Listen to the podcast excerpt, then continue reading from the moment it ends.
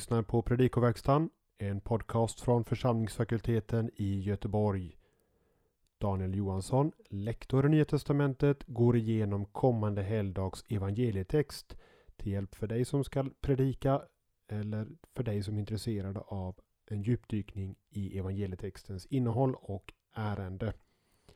För mer information om församlingsfakulteten och hur du kan stötta arbetet gå in på www.ffg.se. Men nu Daniel Johansson. God lyssning. Första årgångens evangelium för midsommardagen är Johannes 1, 1-5. För många grekiska studenter är detta den första versetext man översätter. Man kanske till och med lär dem utan till. Det är inga svårigheter med ordförrådet och syntaxen är generellt sett också enkel. Och samtidigt innehåller verserna ett grammatiskt problem som kristna lekmän genom Jehovas vittnes försorg blivit bekanta med. Den frånvarande artikeln framför theos i slutet av vers 1. Men först lägger vi märke till inledningen en arché i begynnelsen. Här saknas artikel framför arché eh, men så är det ofta i prepositionsfraser som uttrycker tid.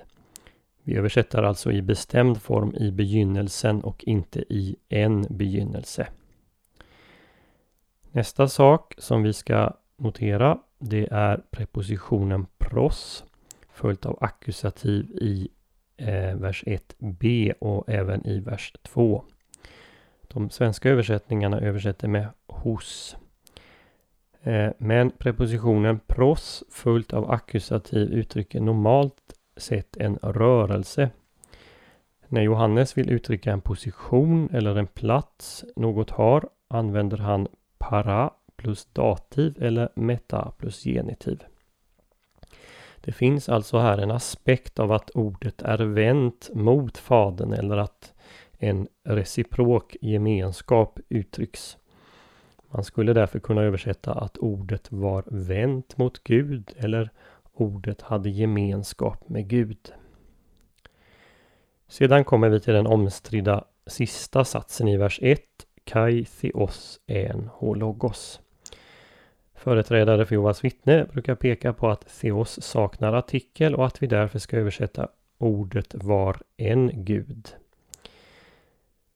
Det första man måste ha i åtanke här det är att den här satsen innehåller ett subjekt, verbet vara, samt en predikatsfyllnad.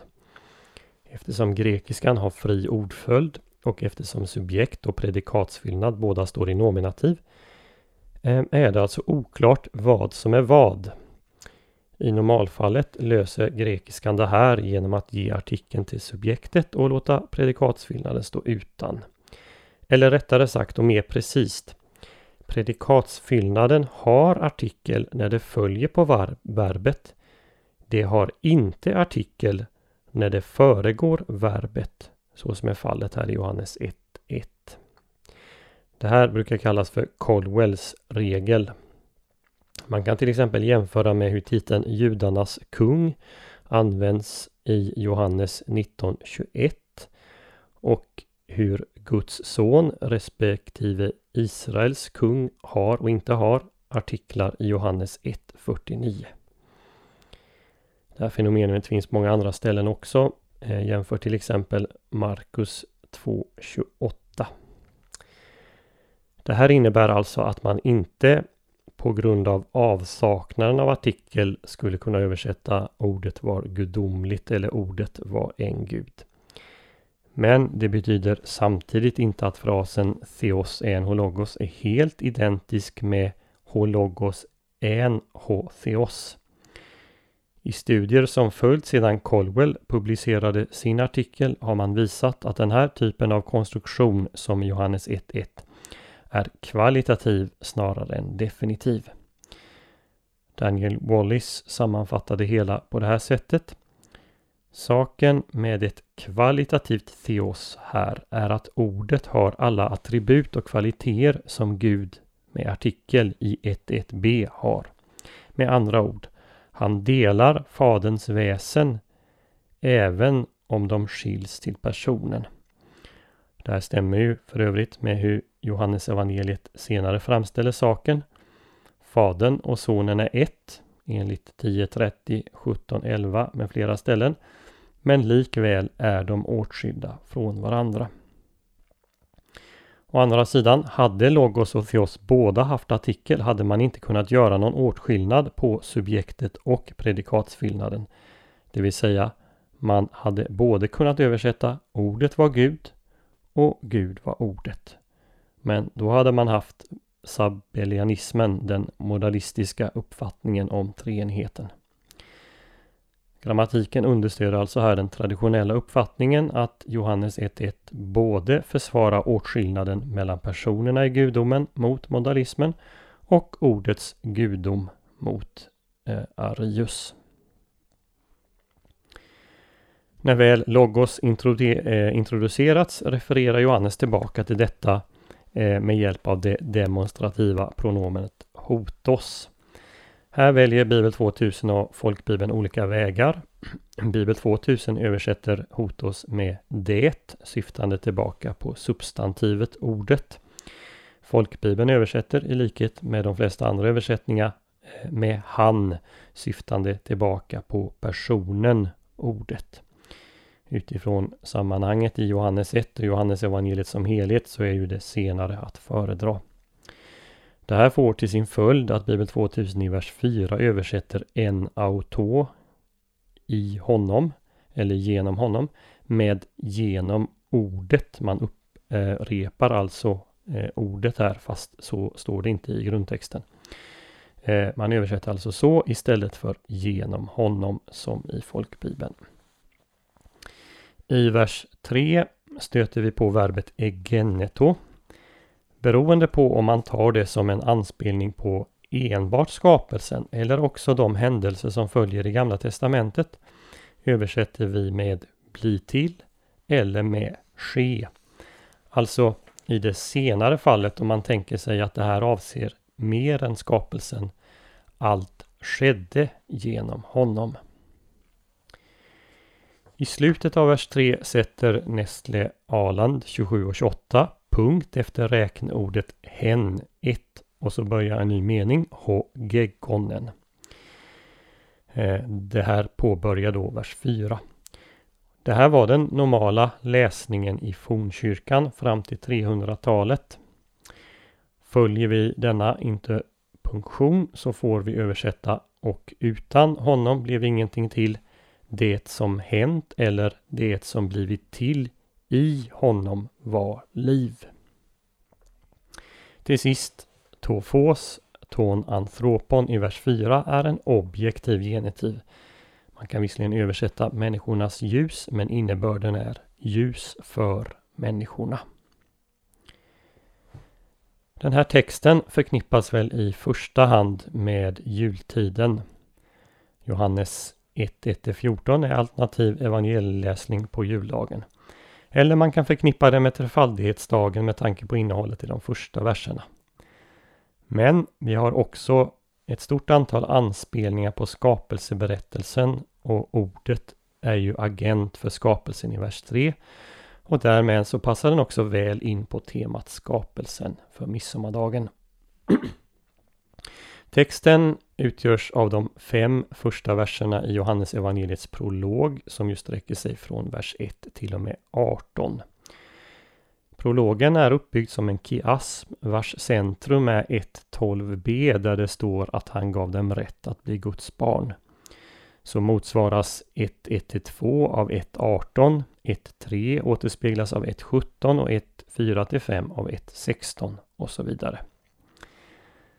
När man gör indelningar av prologen brukar vers 1-5 normalt sett utgöra ett enda avsnitt. Men vi skulle kunna dela upp den på följande sätt. Verserna 1-2 handlar om ordets eviga gemenskap med Gud.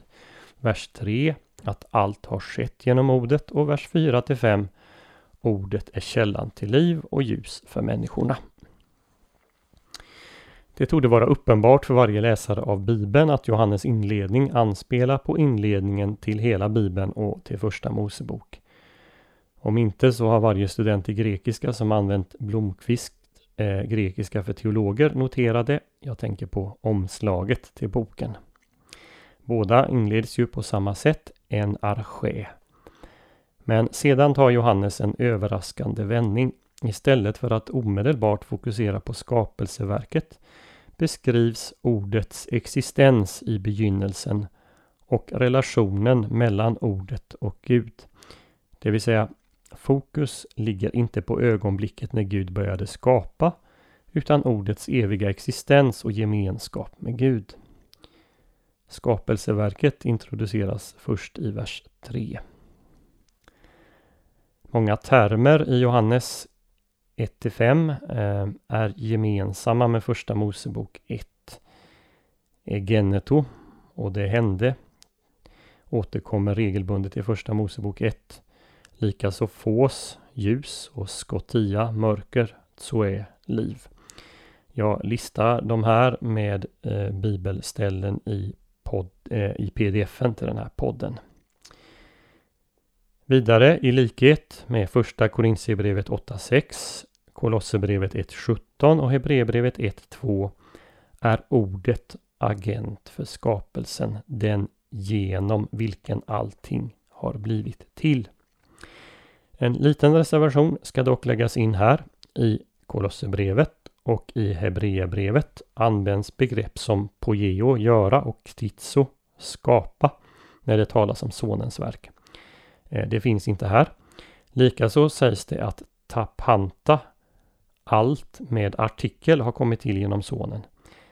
Men här i Johannes 1 så saknas artikel framför panta. Det här har fått några utläggare att dra slutsatsen att Johannes inte bara beskriver skapelsen i 3 utan hela Gamla Testamentets historia och att man därför översätter allt har skett eller allt har hänt genom honom. Det här är ett intressant förslag eftersom den grundläggande judiska definitionen av Gud var att han var den som skapat allt och den som styrde historiens lopp. Båda kan alltså vara inbegripna i Panta di auto egeneto i Johannes 1.3. Begreppet logos föremål för mycket diskussion. Åtminstone nio olika bakgrunder har föreslagits. Man kan sammanfatta dessa i tre kategorier. Eh, först den grekiska filosofin som bakgrund. I till exempel stoicismen var logos förnuftet, den opersonliga princip som styrde universum. Begreppet hade också fångats upp och tillämpats av den judiske filosof, eh, filosofen Filon. För det andra pekar man på den personifierade visheten som ju beskrivs utförligt i Ordspråksboken 8.22-31.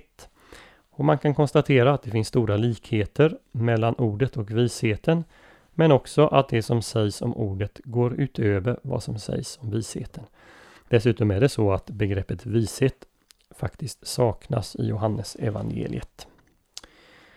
Och för det tredje att ordet helt enkelt motsvarar Guds ord i Gamla Testamentet.